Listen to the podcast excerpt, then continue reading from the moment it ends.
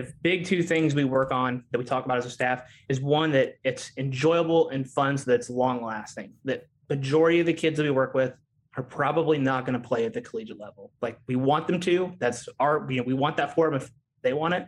But most parents come to saying this has been the best thing that my kid has done for like their mental health, their social health. Like they mm-hmm. they love coming to the gym. So our number one overarching goal is to make sure that the kids enjoy it. So that way, after their time with us, after they graduate high school or whatever, they move on to college, whatever they do.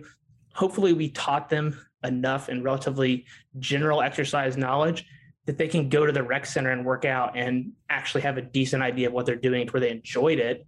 And then that way we can help basically get kids to stay healthy longer than just till they're 18.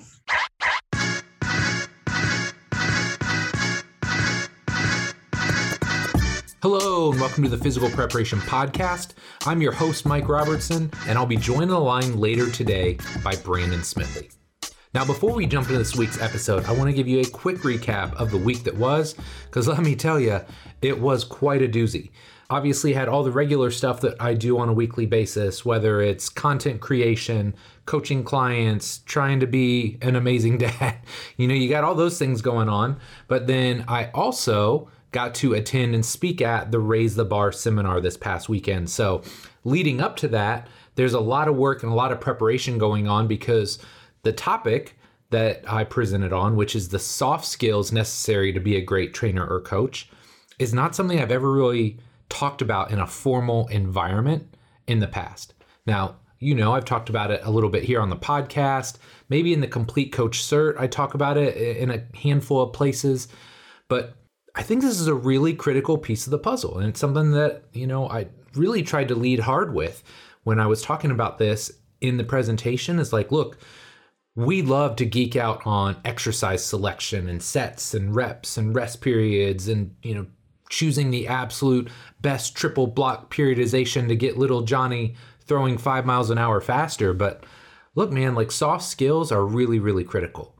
So things that we don't always talk about in these kinds of environments, whether it's listening, empathy, communication skills, how to motivate your coaches or how to motivate your clients and athletes, even down to like the culture and environment that you're working out of. These are absolutely critical pieces of the puzzle.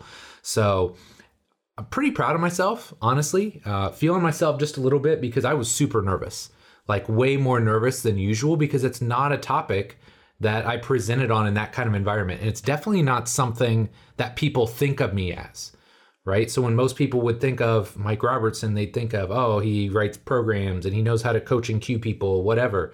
So going in there and talking about soft skills was definitely out of my wheelhouse, but you know, I took that challenge. I was proud of myself, and I really hope that the attendees that were there got a lot out of the talk. So obviously, it was great to attend an event like a real live event with real live people, um, and not just great to interact with the attendees, but man, so many of my good friends were there. Some that I hadn't seen in many many years. Like, you know, I kind of keep tabs on Luca. I mean, that's my guy. I always try and keep tabs on Luca, and generally we would cross paths minimum two, but more like three or four times a year. And he's like, bro, I think it's been like two and a half years since I've seen you. And it's like crazy to think like that. But, you know, I got to hang out with Luca. I got to see Dan John and catch up with him.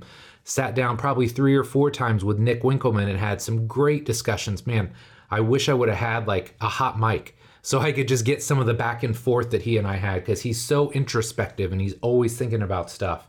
I got to talk for probably like two hours with my girl Molly Galbraith amazing to see what she's doing with Girls Gone Strong and how she's become such a great leader and how she's organized such an amazing team around her to be successful.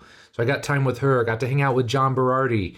I mean, look, I'll tell it here, but I mean, you may not know who Mike Robertson is. You may not be listening to this podcast if it wasn't for John Berardi taking a chance on me in 2003 and basically giving me the green light to reach out to TC Luoma and write an article for T Nation.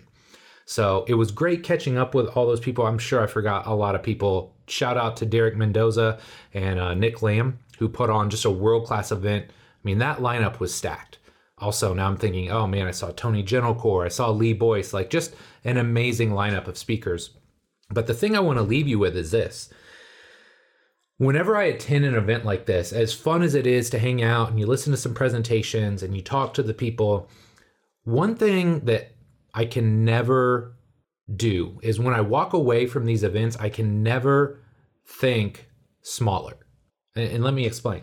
I always feel like when I walk away from these events, like it's time to level up. It's time to go a little bit harder. So, like the things that I was assuming were good enough or that I was challenging myself, I talk to other people and I'm like, dang, like they're even trying to get to another level. Now, there's two lessons here. Lesson one is it's okay to be motivated by others, right? And not in a comparative sense, but to be like, damn, Molly's killing it with Girls Gone Strong. John Russon's killing it with his certs. Man, Luca is just killing it with his YouTube and his Instagram and all the great content that he's doing. Like, man, it, it legitimately fires me up to see them doing this. But here's the other side of that. It's cool to want to level up, but also understand, like, hey, I'm always playing my game and I'm running my race. And I think this is really important because too often it's one or the other right? You start to compare and it's in a negative sense, like, oh, I'm not doing that, so I'm not doing good enough, or I'm a failure. No. Or you start thinking, oh, well, that's what they're doing, that's what I have to do. And that's not true either. So whether it's at an event, whether you're talking to somebody new or you're following somebody new on Instagram or YouTube or wherever, hey man, respect what they're doing. If they're trying to level up and get better, good for them. Take what you can away from that while also being respectful to the fact that you have to do you and you have to take care of yourself and you have to play your own game. So I'm going to leave you with that because I think that's a powerful thing to marinate on for a little bit. And man, again, walking away from that event, I'm so fired up. I got all these ideas, all these things I want to start working on. And for me, it's just about that 1% better every day. What are little things that I can start doing right now to create better content, to get more videos out, to make the podcast a little bit better, to make the cert you know, just a little bit better to take it to the next level, to get it in the hands of more trainers, coaches, rehab professionals that need it. So that's where I'm at, man. I'm super excited, super just, I mean, fired up, man. I walked away really fired up and I'm jet lagged. I'm not going to tell you that whole story. It was quite the uh, debacle getting to and from the event. But man, the energy and just kind of that inner motivation that I have now to go out and keep pressing and to keep getting better is like it's it's there. It's there. So that's enough for me. We're gonna take a quick break. Then we're gonna jump into this awesome new episode with my guy Brandon Smitley. One thing Bill Hartman and I have talked about for years now is the power of mentorship. Early on, I didn't have a mentor to shape or guide me, or most importantly, help me find the blind spots in my own training and coaching. But luckily, after many years of trial and error, I found Bill, and my professional success exploded as a result.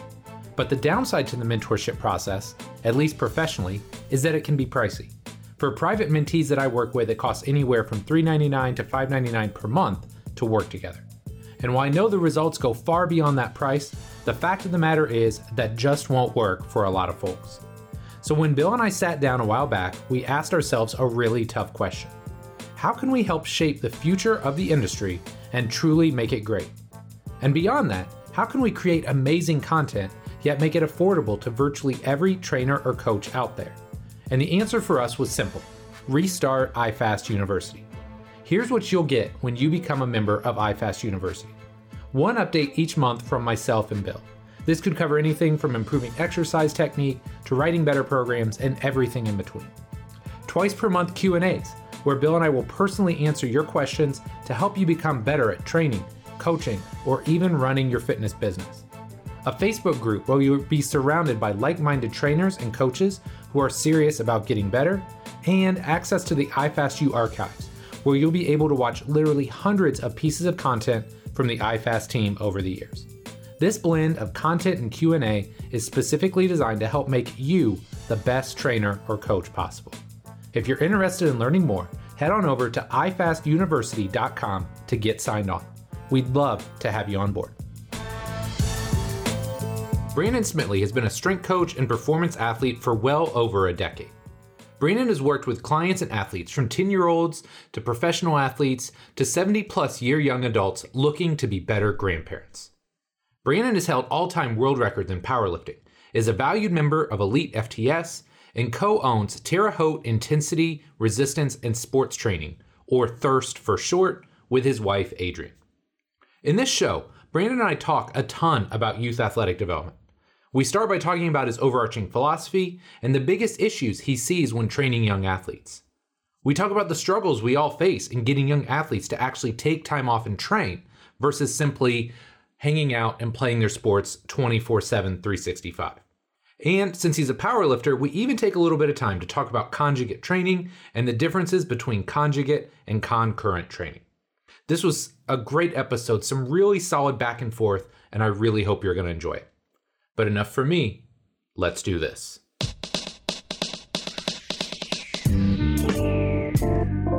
Brandon, man, thanks so much for coming on the show here today. Really excited to have you on. Could you start by just telling us a little bit about yourself?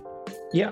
so my name is Brandon Smitley. I'm the co-owner of what's most people know as Thirst, but Terre Haute Intensity Resistance Sports Training. That's a gym that me and my wife uh, own together.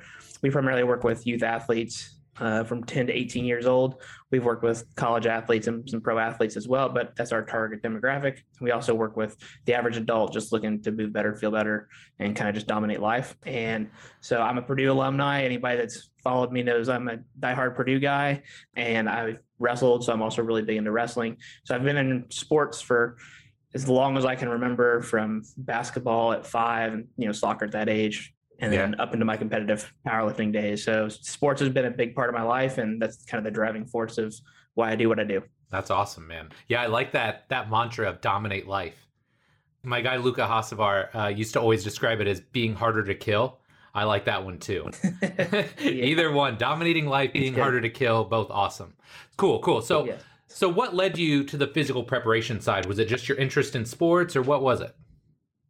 Uh, so initially, I actually wanted to be an athletic trainer. My cousin did that, and I shadowed him in high school as part of one of my high school classes. And I thought, you know, this is like really cool. You're around athletes all the time. You're you're basically trying to take care of them because nobody wants to get hurt. And so I shadowed, and I thought this was really cool. And so that's kind of how I started. And then I was like, you know, this is great, but I don't want to, you know, wrap ankles and and provide ice and I, there's a great place for that but to me it was just kind of repetitive over and yes. over and i was like how can we prevent that and that's kind of how strength and conditioning got on my radar. And I loved to lift weights at the time. So I was like, this makes a little more sense. I just not been exposed to the strength and conditioning piece of athletic performance because when I was in high school, not that I'm old by any means, but I didn't have a strength coach. It was just a PE guy. I was like, oh, we're just going to squat today and bench the next day. And, you know, I really didn't think about it making me that much better in sports. I was a teenage kid just wanting to put on some muscle.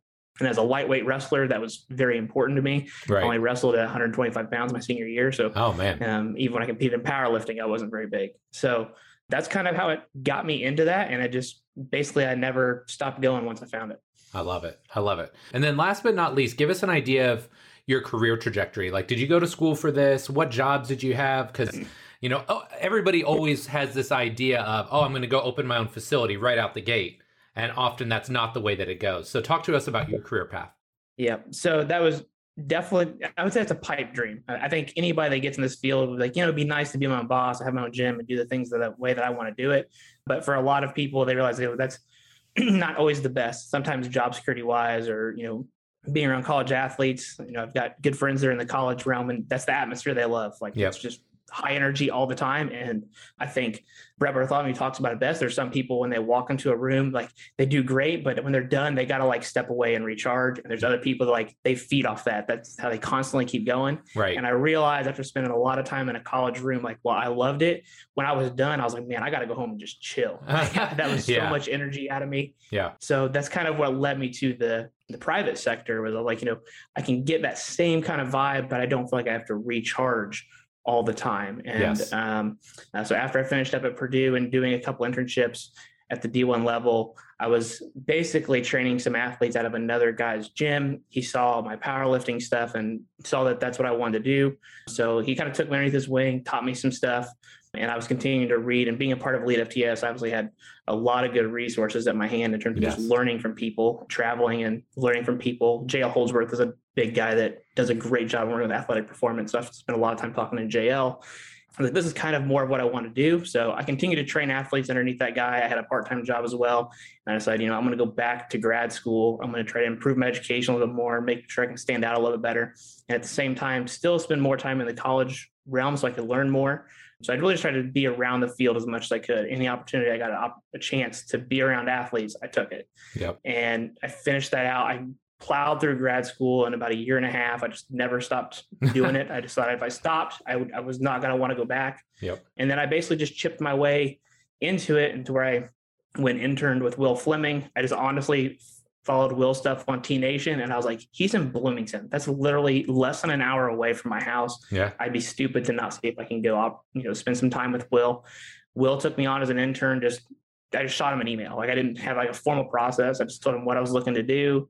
He thought I fit the bill nicely there, and I was there for about three or four months. I was very lucky that he offered offered me a job, but at grad school I was having my school paid for. So I was like, you know, do I leave grad school right. to do this awesome job that I like, or you know do i finish grad school i made the tough decision just to finish grad school i kept in good contact with will and will's helped me every step of the way in terms of opening my facility he kind of gave me some do's and some don'ts and what worked well for him and what didn't with force and basically i just chipped away at jobs and saved money until I got my facility to open. And a big part of that was my powerlifting career. Dave Tate helped me a lot um, in terms of me competing and supporting me every step of the way and making connections. It just kind of landed one thing into another where the space opened up.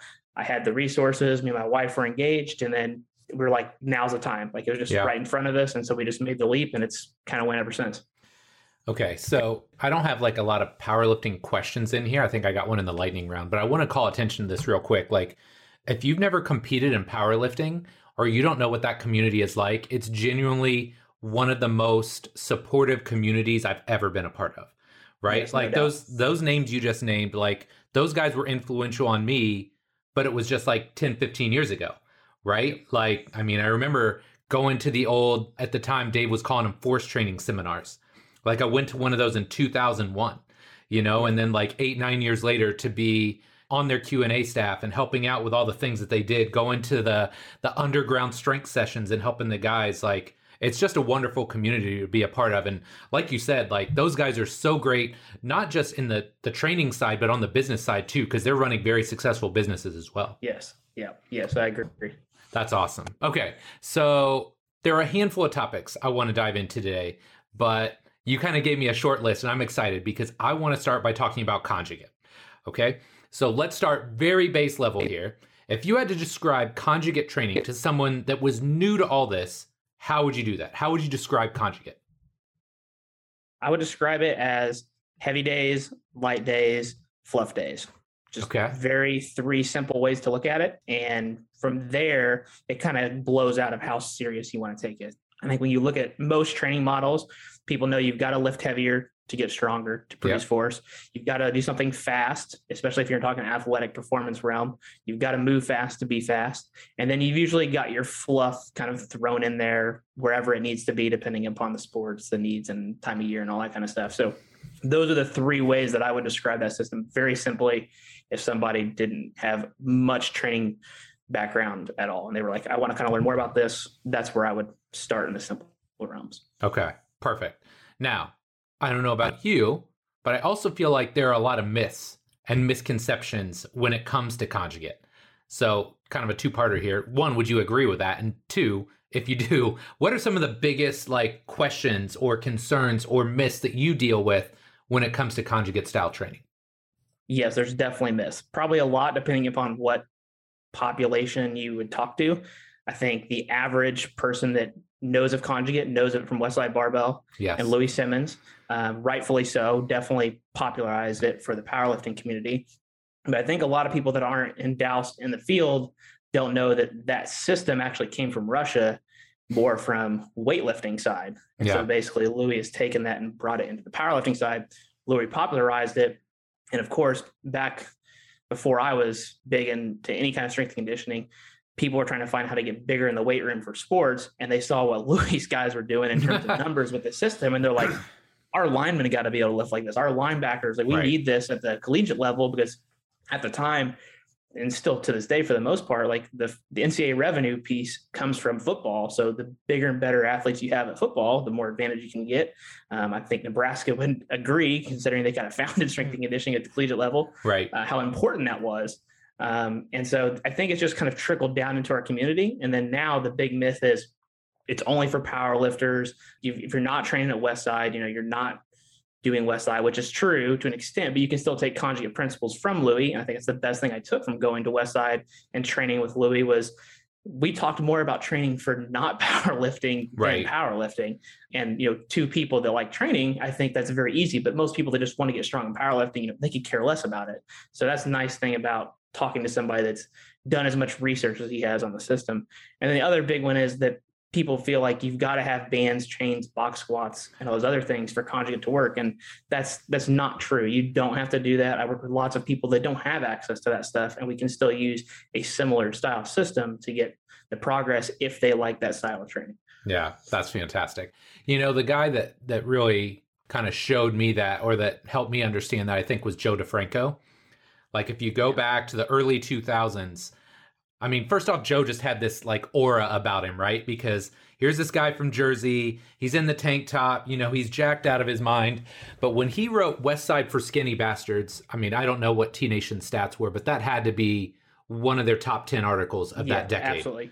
absolutely. I mean, because here's a guy that's training some of the best football players in the country, getting them jacked out of their minds, but using a conjugate style for athletes right? Yep. And, and, so I thought that was just such a revolutionary article in the sense of, hey, look, you can take these principles that everybody is using with powerlifters and morph them and apply them to football players or athletes in general and see amazing results.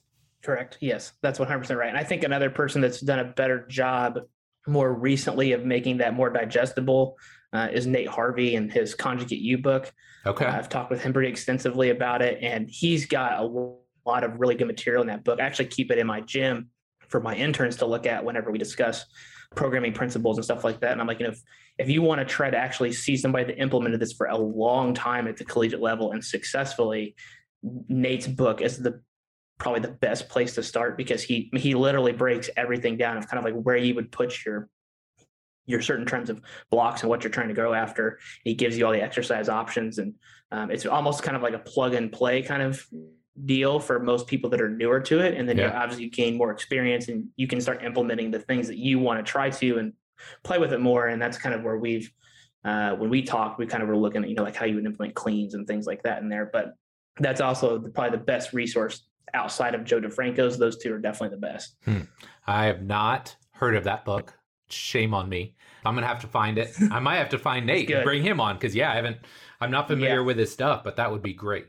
So, talk to me about how you're applying conjugate, because this will kind of go seamlessly into our next theme. But talk to me about how you're applying conjugate with your kids, right? Because, like you alluded to, you train a lot of like 10 to 18 year olds. So, how does that look for you in your private sector setting?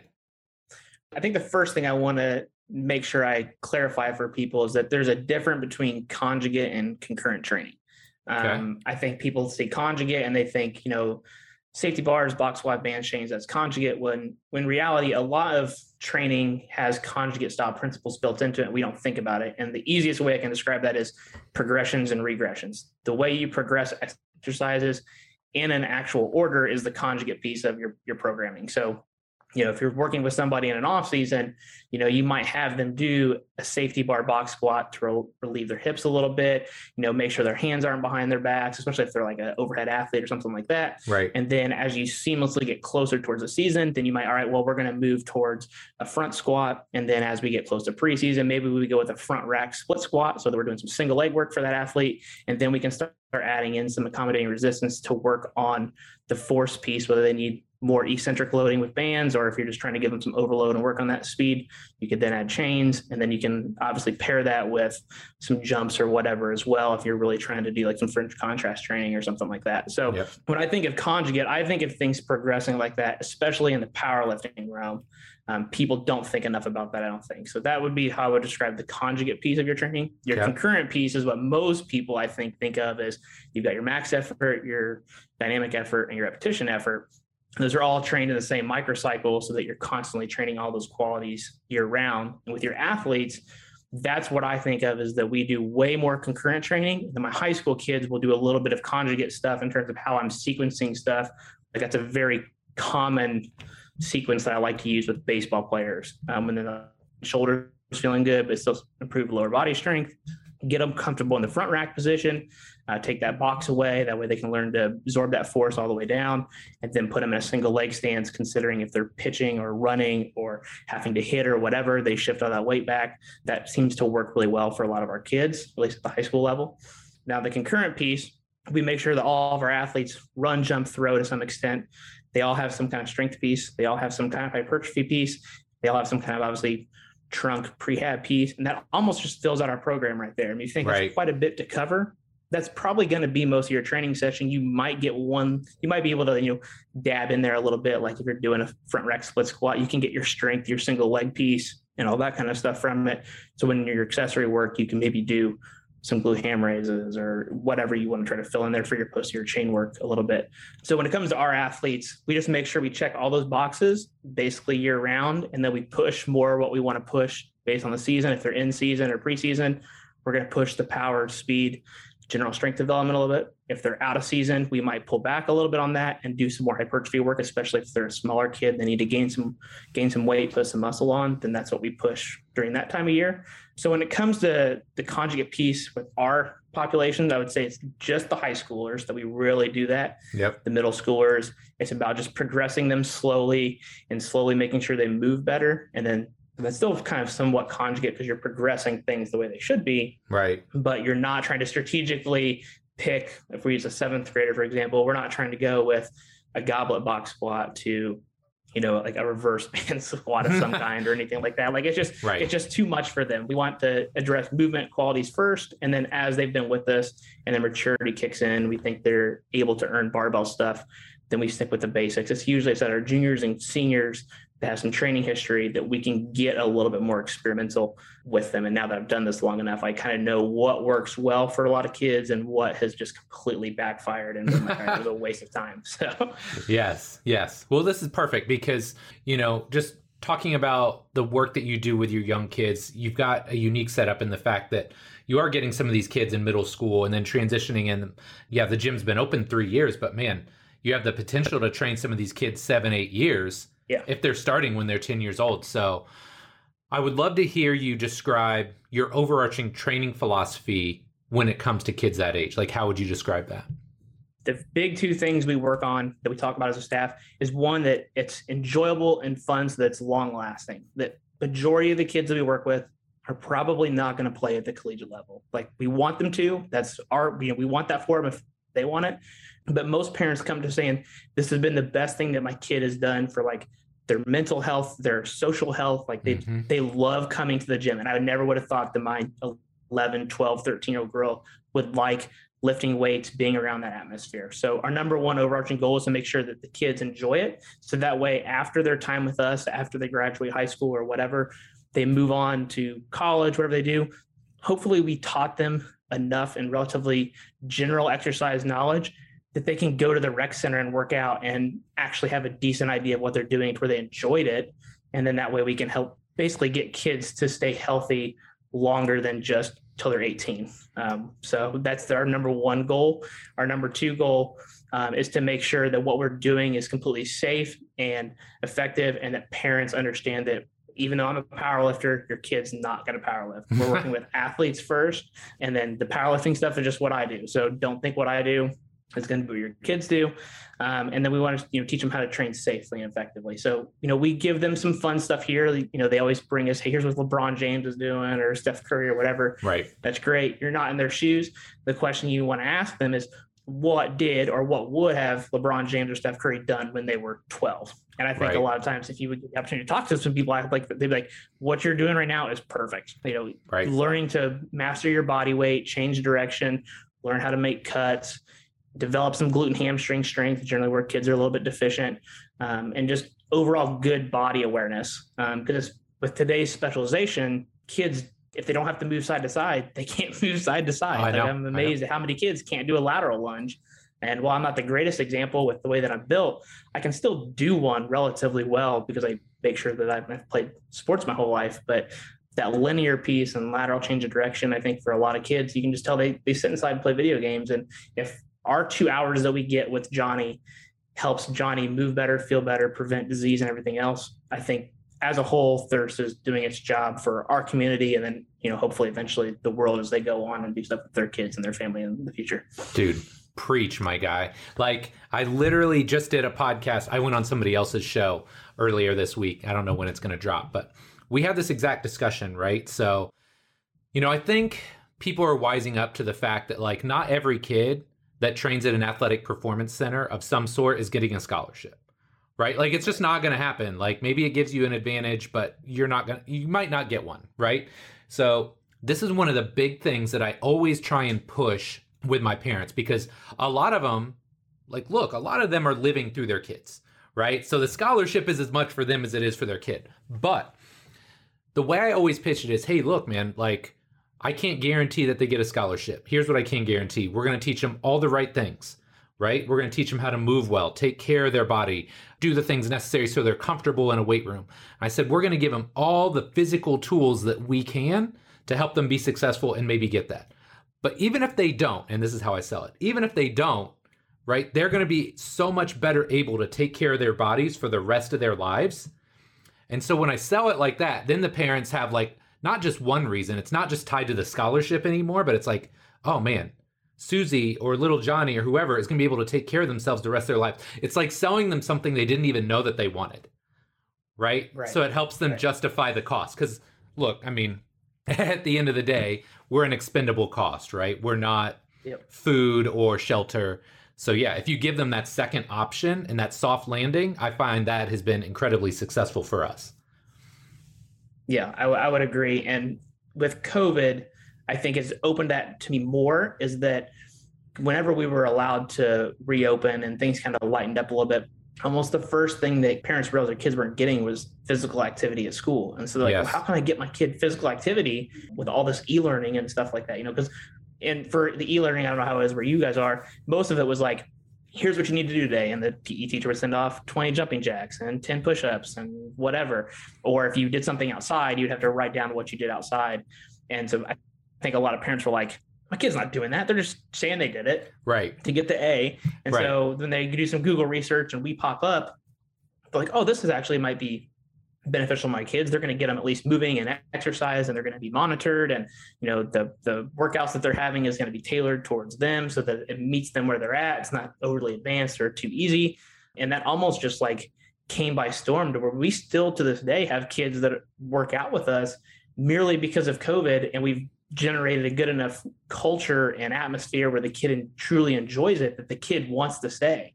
Like Yeah. it's not about getting massive quads and arms. It's right. the atmosphere's fun. The workouts are enjoyable. Like they're learning how to do stuff. They're saying it's more advantageous than the PE that they're getting at school. And parents hear their kids say that and they're like, well, this is worth every penny. Yes. Like, so for us, that makes us feel very, very proud of what we're doing because that wasn't really exactly our target audience. So no. if we get kids like that, that's absolutely fantastic because hopefully, like we said, after they're 18, they continue to go to the weight room and stay physically active. And then we've hopefully helped that kid in the long term breed that on with other people and friends and see how important that is. For sure. So you, you talked about e-learning. Literally one of the first days that Cade had to do e-learning during COVID. Now keep in mind he was, I don't know, first grade, whatever he was. He had to take a picture of him setting up to throw. That was his PE for the day. I'm like, really? Like he didn't even have to throw something. Like a picture of him setting up to throw. I'm like, this is ridiculous. Yeah. But I mean, look, I, I don't know how old you are. I'm 43, so I'm I'm getting up there a little bit. But like I just know how much PE and gym class has changed over the years. And this is not to knock PE teachers because a lot of them know like this isn't how it should be, and they'd love Yep. to change it. They can't. But yeah, I mean, I think Kendall has maybe one out of every three or four weeks where she actually has to do PE. The other week she has other stuff. So that's like once a month where she actually has a PE class that she goes to. And that's assuming that they're going to be mm-hmm. physically active that whole time. Correct. Sometimes it's like one class, it was, hey, design a game. That was what they did in PE. They designed a game. They didn't play the game, they designed the game. So it's Uh, crazy. It's very interesting. Yeah. It is. It is. Okay, so I don't want to get on my soapbox here because obviously maybe I need to do a solo show on this, but I'm interested in your thoughts. Like, what are the biggest issues that you deal with when it comes to training these kids age 10 to 18? Like, what are the big physical things that you're noticing? the first is just general body awareness, kind of like where they're at in space. And we use a very, very rough FMS when we meet with them because again, we've not seen the kids do anything. So we Yeah. ask them to do a squat, we ask them to do a lunge, we ask them to we set up a plastic hurdle and just ask them to step over it back and forth a couple of times just to see, you know, can they even keep their balance as they go to step over something. Uh, we ask them to do either push-ups from their knees or their from their feet, depending if they're a boy or a girl. Um, we have them do a sample bird dog um, just to see if they can keep their hip balance, things like that. Yep. Um, so it's very rudimentary FMS, but at least lets us see them move. And that's the big thing, without a doubt, is just whenever they do something, they're kind of just like all over the place. They, you can tell that they've not had to have that spatial awareness unless they play a ton of sports. Those kids generally succeed at those activities they're asking to do much better. Yeah. Um, the the next thing would be, I've never. This is if you ever work with kids and you want to see how athletic they are, I would say the best thing to have them do is bear crawl variations. Mm. Forward, reverse, side to side. The the variety of bear crawls that we see is sometimes comical, but but but at other times you're just like how did somebody teach you to bear crawl like this? Or why is this the default position that that works best for you? And a lot of times you can see shoulder and hip mobility issues. Do they have a strong enough midsection to be able to keep everything tabletop flat? Like do they run out of gas by the time they go our, our turf is 25 yards can they make it 25 yards without stopping right. and like that's a pretty you're really limited on space and don't know the FMS, like I would say if you're gonna screen kids, try that and just watch what they do. And I think you'll quickly realize, hey, they can't get hip flexion, their their ankles are super stiff, their shoulders, they don't reach overhead very well, or their butts way up in the air because they don't have the abdominal strength to to keep everything flat. Right. So just general like body awareness, I think, is the first one. And the second one is that kids in general don't understand the value of strength in terms of performance. They say, hey, I don't want to hit harder, throw faster, do all this stuff. And so they think, oh, I need parents all the time, oh, Johnny needs to bench press or whatever. And it's like, these aren't really great performance indicators. If we can get your kid to own a split squat, if we can get your kid to own how to hinge, if we can get them to do a couple body weight push ups at 10 to 12 years old, watch how much more athletic your kid's going to be with very simple stuff like that versus trying to get a barbell in their hands as soon as you can. And we have a real rule in our facility that if your kid is seventh grade or under, we don't let them use barbells for any major movements whatsoever. Maybe a landmine press, right. but that's about the extent that it goes. Everything else is dumbbells, kettlebells, med balls, body weight, sleds, ropes, bands, you know, very things things that can go well in your facility where they can be paired and you don't have to wait on equipment and things like that. And also safety is the big one. It's harder to teach a back squat to a kid than it is a goblet squat. So for sure. um, I think that that big conundrum that kids think they need to back squat to get better, especially as we get to the older populations, is the big driving factor. I try to get them to not understand like, hey, it's a tool, but we don't have to use that tool. There might be a better tool yes. to let you throw harder, pitch harder, or run faster, or whatever. Now, if you want to power lift, then yeah, we got to teach you that. But we'll wait till after your baseball, soccer, or whatever days are over. Then we can focus more on that particular exercise, especially in our facility at the high school, college level.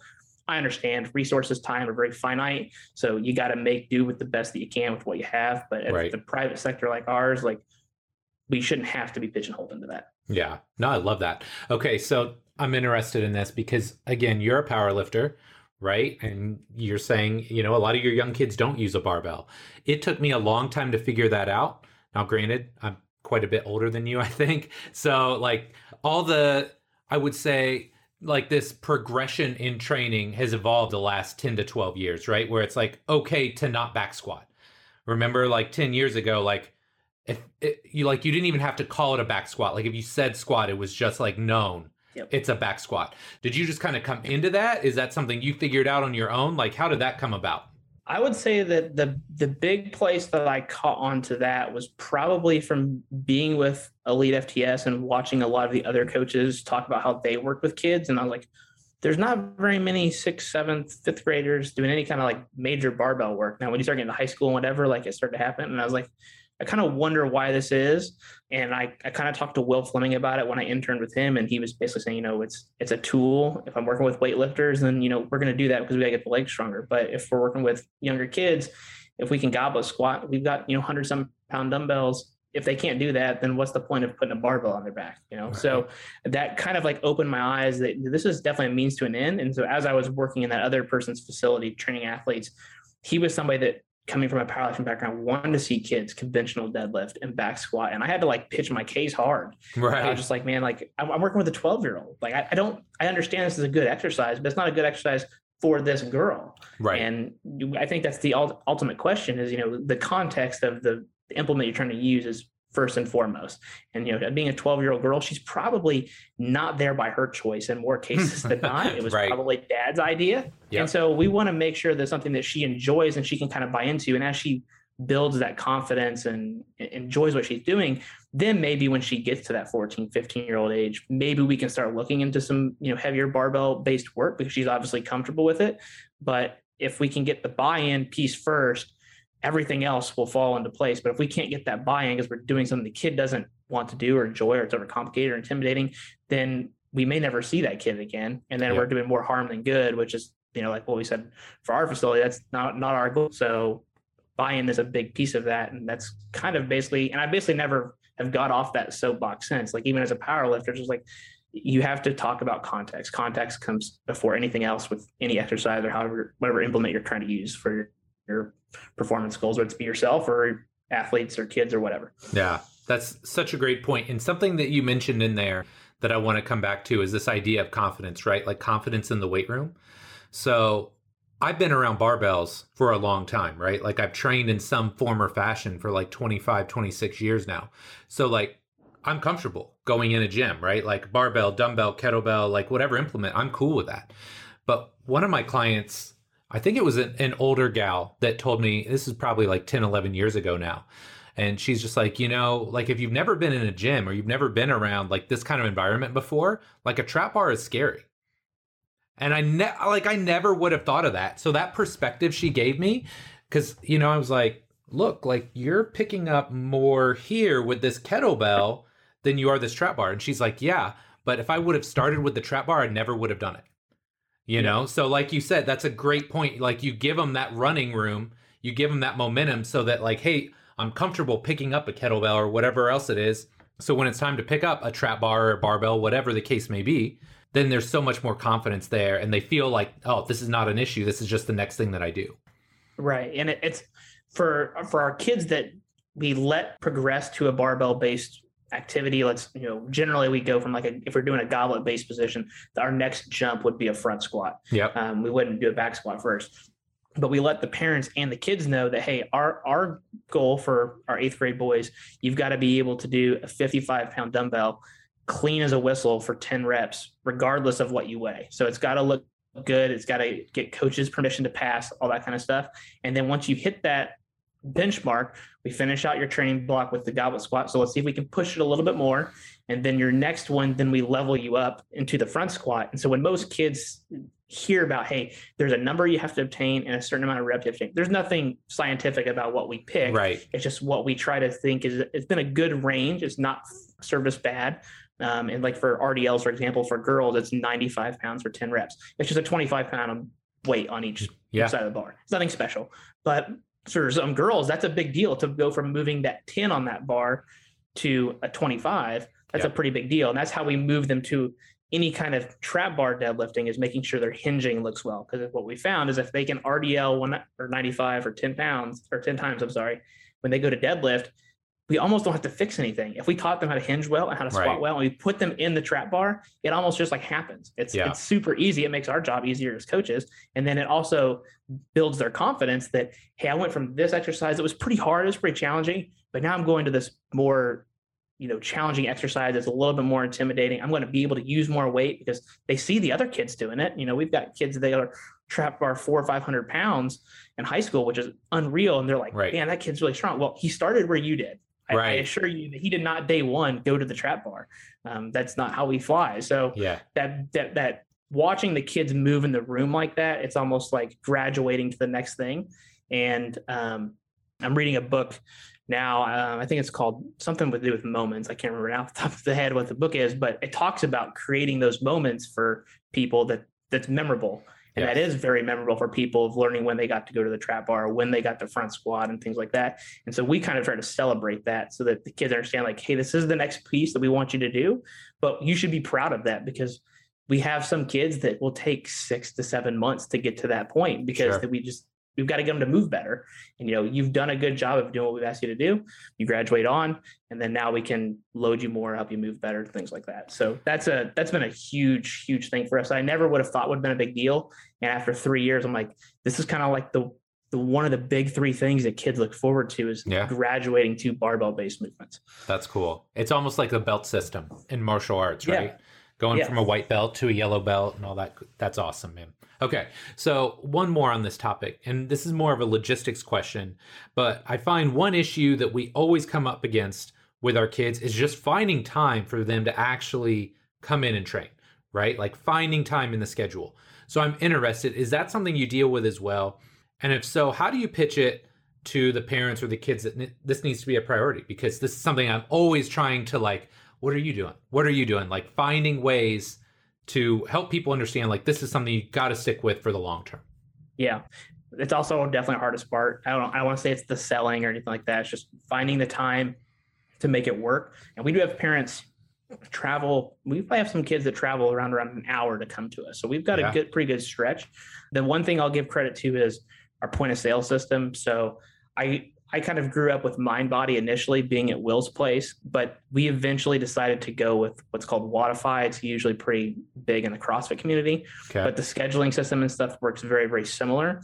But it gives us a lot of flexibility for the parents to pick what days and time they want. So we set all our scheduling up by the hour at the top of the hour we operate with a split schedule. So we're open in the morning and we're open in the evening. We're not open in the middle of, middle of the day. We work with primarily kids. They're all at school. Most of our general clients are at work. So that works really well for us. It gives me and my wife some time to breathe and spend some time together.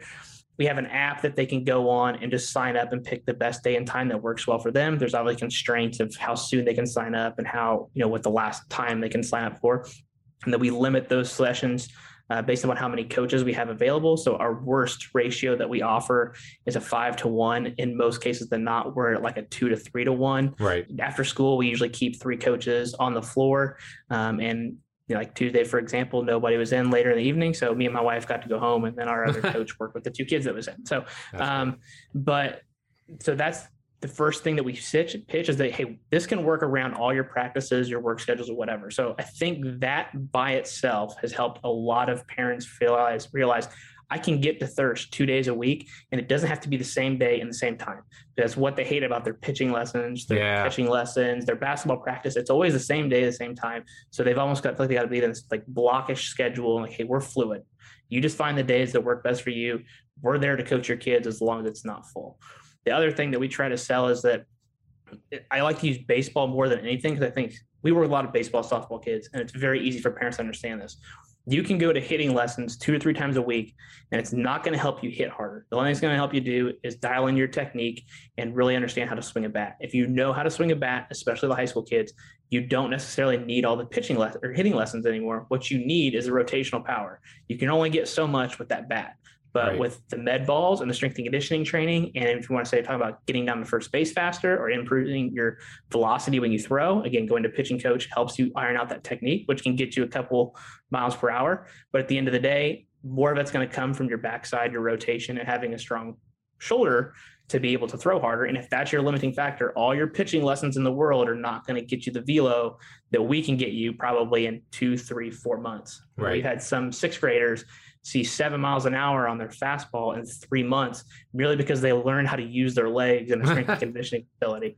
And they're like, man, that was awesome. Like, I hope I can like, hey, that's not repeatable, but that shows how much you were leaving on the table right. by not addressing your underlying weak link of you throwing a baseball. Um, and I think Aaron Cressey would probably agree 100% there that many kids are missing out on that piece in terms of they want to chase that velo and they think throwing more is better. And that's where you start dealing with elbow issues and what have you. So for us, we try to say, hey, if if skill is important, then you need to go do the skill stuff. If you need to work on how you shoot a basketball or how you do anything like that, then we understand. But if it comes down to learning how to change direction, how to implement your legs into your sport or improve upper body strength or not get pushed around in the paint or something like that, that's us. If that's your number one priority, we need to be your number one priority because we're going to help you do that. Not that we're going to talk trash on the the skill specific piece, but you just got to ask yourself as a parent athlete, where do you need to do to get better? And a lot of times our box comes higher than parents think it does. And once they realize that, hey, that's probably pretty true, and it's only two days a week, like that's pretty manageable for a lot of people if you start right. act if you start act factoring in all the stuff that they do um, we're probably usually the lowest on the totem pole. We start moving up. And then once the kid's in with us, I think also when their kid enjoys it and they see the changes on the field or court or what have you, they realize that was the big thing that we changed from last year to this year. We've got to keep going. Like we we've right. got to figure out a way to make this work because it's it's worked. And I also try to sell the investment piece. Hey, you come in here every day, you're putting a dollar in the box every single time the more dollars you put in, the farther you can walk away because the longer you're out, I'm going to take a dollar out. And if you end up with nothing left in the jar, all the work you did to begin with slowly goes away. Yes. But if you can make those investments in the off season early and you know start plugging in those dollars, then if you only come in once a week for eight weeks because season's hectic, at least I'm only taking one dollar bill out and not three. Right. So, you know, like at least we're slowing the trickle down effect that when you come back, we jump back in and we can reinvest and build that stockpile up. And I think the kids get that. They understand about saving money. Parents definitely understand that about right. saving money. Right. So that has also been a really good way I like to basically explain that to parents in terms of the investment piece. I love it. I love it. All right, my guy, big question time. If okay. you could alter the space time continuum and give young Brandon Smitley one piece of advice, what would it be? Network more. Mm. Definitely network more. I feel like I networked well, but our field just has so many intelligent people that specialize in different things and have different resources and different experiences that once you understand where somebody's been and how they've done it, you can probably take one little thing away and use it to help you do your job better. So like mobility is not my thing. Movement quality is not my thing. And that's what drove me to go to iFastU with you guys, you and Bill. And like that has helped me tremendously. And the big driving force behind that was when I listened to Alex Effer on one of your podcasts hmm. and you guys were talking about assessments. And I was like, this is where I'm weak. I, I need to work on my assessment process. Right. Like, I need to understand what I'm looking at. So I took Alex's course, learned what I could from Alex. What's Alex doing that's working so well? Took the things that I thought that we can implement in our space and it's made a, been a game changer. Yeah. And I wanted to learn more. And that's where I kind of jumped in with you guys and we have good discussions every month. So I'm all for it. I love it, man. I love it and appreciate the shout out. That's that's yeah. very kind of you. Thank you. Okay, so last but not least, we got our lightning round. So four fairly short questions. Your answer can be as long or short as you like. Number one, what's your career highlight so far as a coach? When kids come back from college or whatever, and they're like, "Man, thanks for teaching what you taught me. I'm doing great in college with this, or we do something very similar, um, or man, I missed the atmosphere of thirst. It's good to see you guys. When kids come back, that lets me know that we left like an everlasting impression on the kid that thirst was part of their journey. We weren't like pit stop and moving on. You know, it was right. one of those. It was almost more of a destination uh, versus the pit stop, and that that makes me feel like we did a really good job of influencing that that kid for the future. That's awesome, man. Okay, number two. This one might be a little long, but talk to me about the ups and downs of gym ownership. Uh, it's a different beast, I, right? Yeah, the, I, I love the coaching part, and I think that's why most people think they would love doing a gyms. Man, I get a coach all day, or whatever. The pitfalls is the, the business side. There's days that you just gotta you gotta do accounting stuff. You gotta write programs all the time, even when you don't want to do it. You've got to maybe stay up late, or if somebody calls in sick, you're the guy that's got to fill in. You know, it's your baby. You got to make sure it's taken care of. Things like that sometimes can get tough, but the past three years. My wife's had cancer, and we've had COVID go through. Uh, oh you know, going on. So those two big hits in three years were very, very challenging. And I think if now that we survived that, I'm not worried about anything anymore. Yeah. But I, I think people don't expect that. And when you own a business like her getting cancer, that I mean, that's my that's my partner. When she's down, like I gotta not only do I gotta take care of her, then I gotta do all the other business stuff too. Right. So I don't think people think about that that piece of it either. If you're if you're in the partnership, um, her being my wife is obviously a really big piece, and it helps me a lot. Um, if I didn't have her, I don't know what I'd do without it. But I think any partnership that works like that, I think people understand like, hey, there's also going to be head buttons too. We butt heads, and right. that's very hard as a as a married couple because you know we love each other dearly, but we might see difference on a programming piece or what this kid can and can't do, or whether that's good enough to move on to the next thing. And you're like, man, Right. it's it's it kind of goes back and forth at the kitchen table a little bit. So that's very challenging too. I love it, man. And yeah, uh, you definitely picked a rough time to open. So yeah, if you made it through that, Yeah. bro, you're good to go. So yeah, yep. okay, number three. I've not followed your powerlifting career all that much, so I'm intrigued. What lift in powerlifting are you the most proud of? Squat, hands down. Okay. No question. Why? Um, so in 2014, 2014, I broke the all-time squat world record at 132 for raw. It used to be held by Richard Hawthorne. I'm sure anybody that powerlifts knows that name very well. Uh, I broke his squat world record by two pounds or a kilo, whatever you want to Yeah. call it, at the Arnold. Um, big stage. Uh, won a decent amount of money doing that. So that was the first one where I'd, I didn't ever think I could break that record, but my training partners were like, dude, you, you're 20, 30 pounds away. This is going to happen in a couple of years. The dude that was wrapping my knees was like, fourth attempt. Dave Tate was there, which is also really cool. Yes. He's like, no, we're taking this on a fourth attempt. I don't care if it piles you to the ground. but You just smoked, you just smoked 535. All you got to take is uh, 565. It's 30 pounds. And when you're talking 500 some pounds, that's right. not, I mean, it's a lot of weight, but it's like really not five much. percent increase Yeah. Yeah. when you think of it like so that. yeah, Um, there's a video of me online after I hit it, jumping in knee wraps, which is also pretty comical. Um, and then I re-broke my own record almost two years later. It was about 22 months later at WPC World. I squatted 567. And that so for people thinking they're making slow progress, it took me almost two years to add a kilo to my squat. yeah. So that, that's probably why squat's my, my big thing. I've been always been good at it and I've been obviously successful at it. That's that's cool. And that's why I asked that question cuz like most people again, I was a very average power lifter, but most people think of me as a deadlifter because that was my best lift.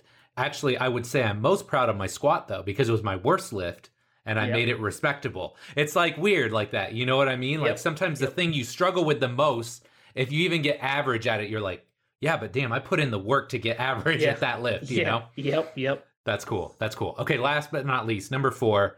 What's next for Brandon Smitley? What are you working on? What are you excited about? Anything?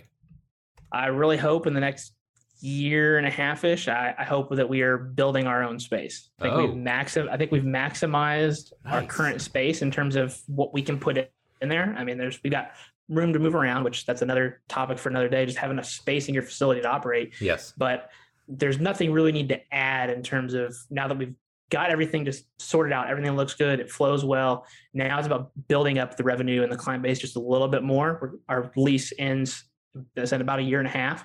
So my fingers are crossed that by the time that paperwork comes around, we're ready to say, hey, you know, we're ready to push this on. We're going to cross our fingers. We can maybe, you know, get like a year extension that we Yeah. can build. But, you know, that's kind of where our mind is at right now.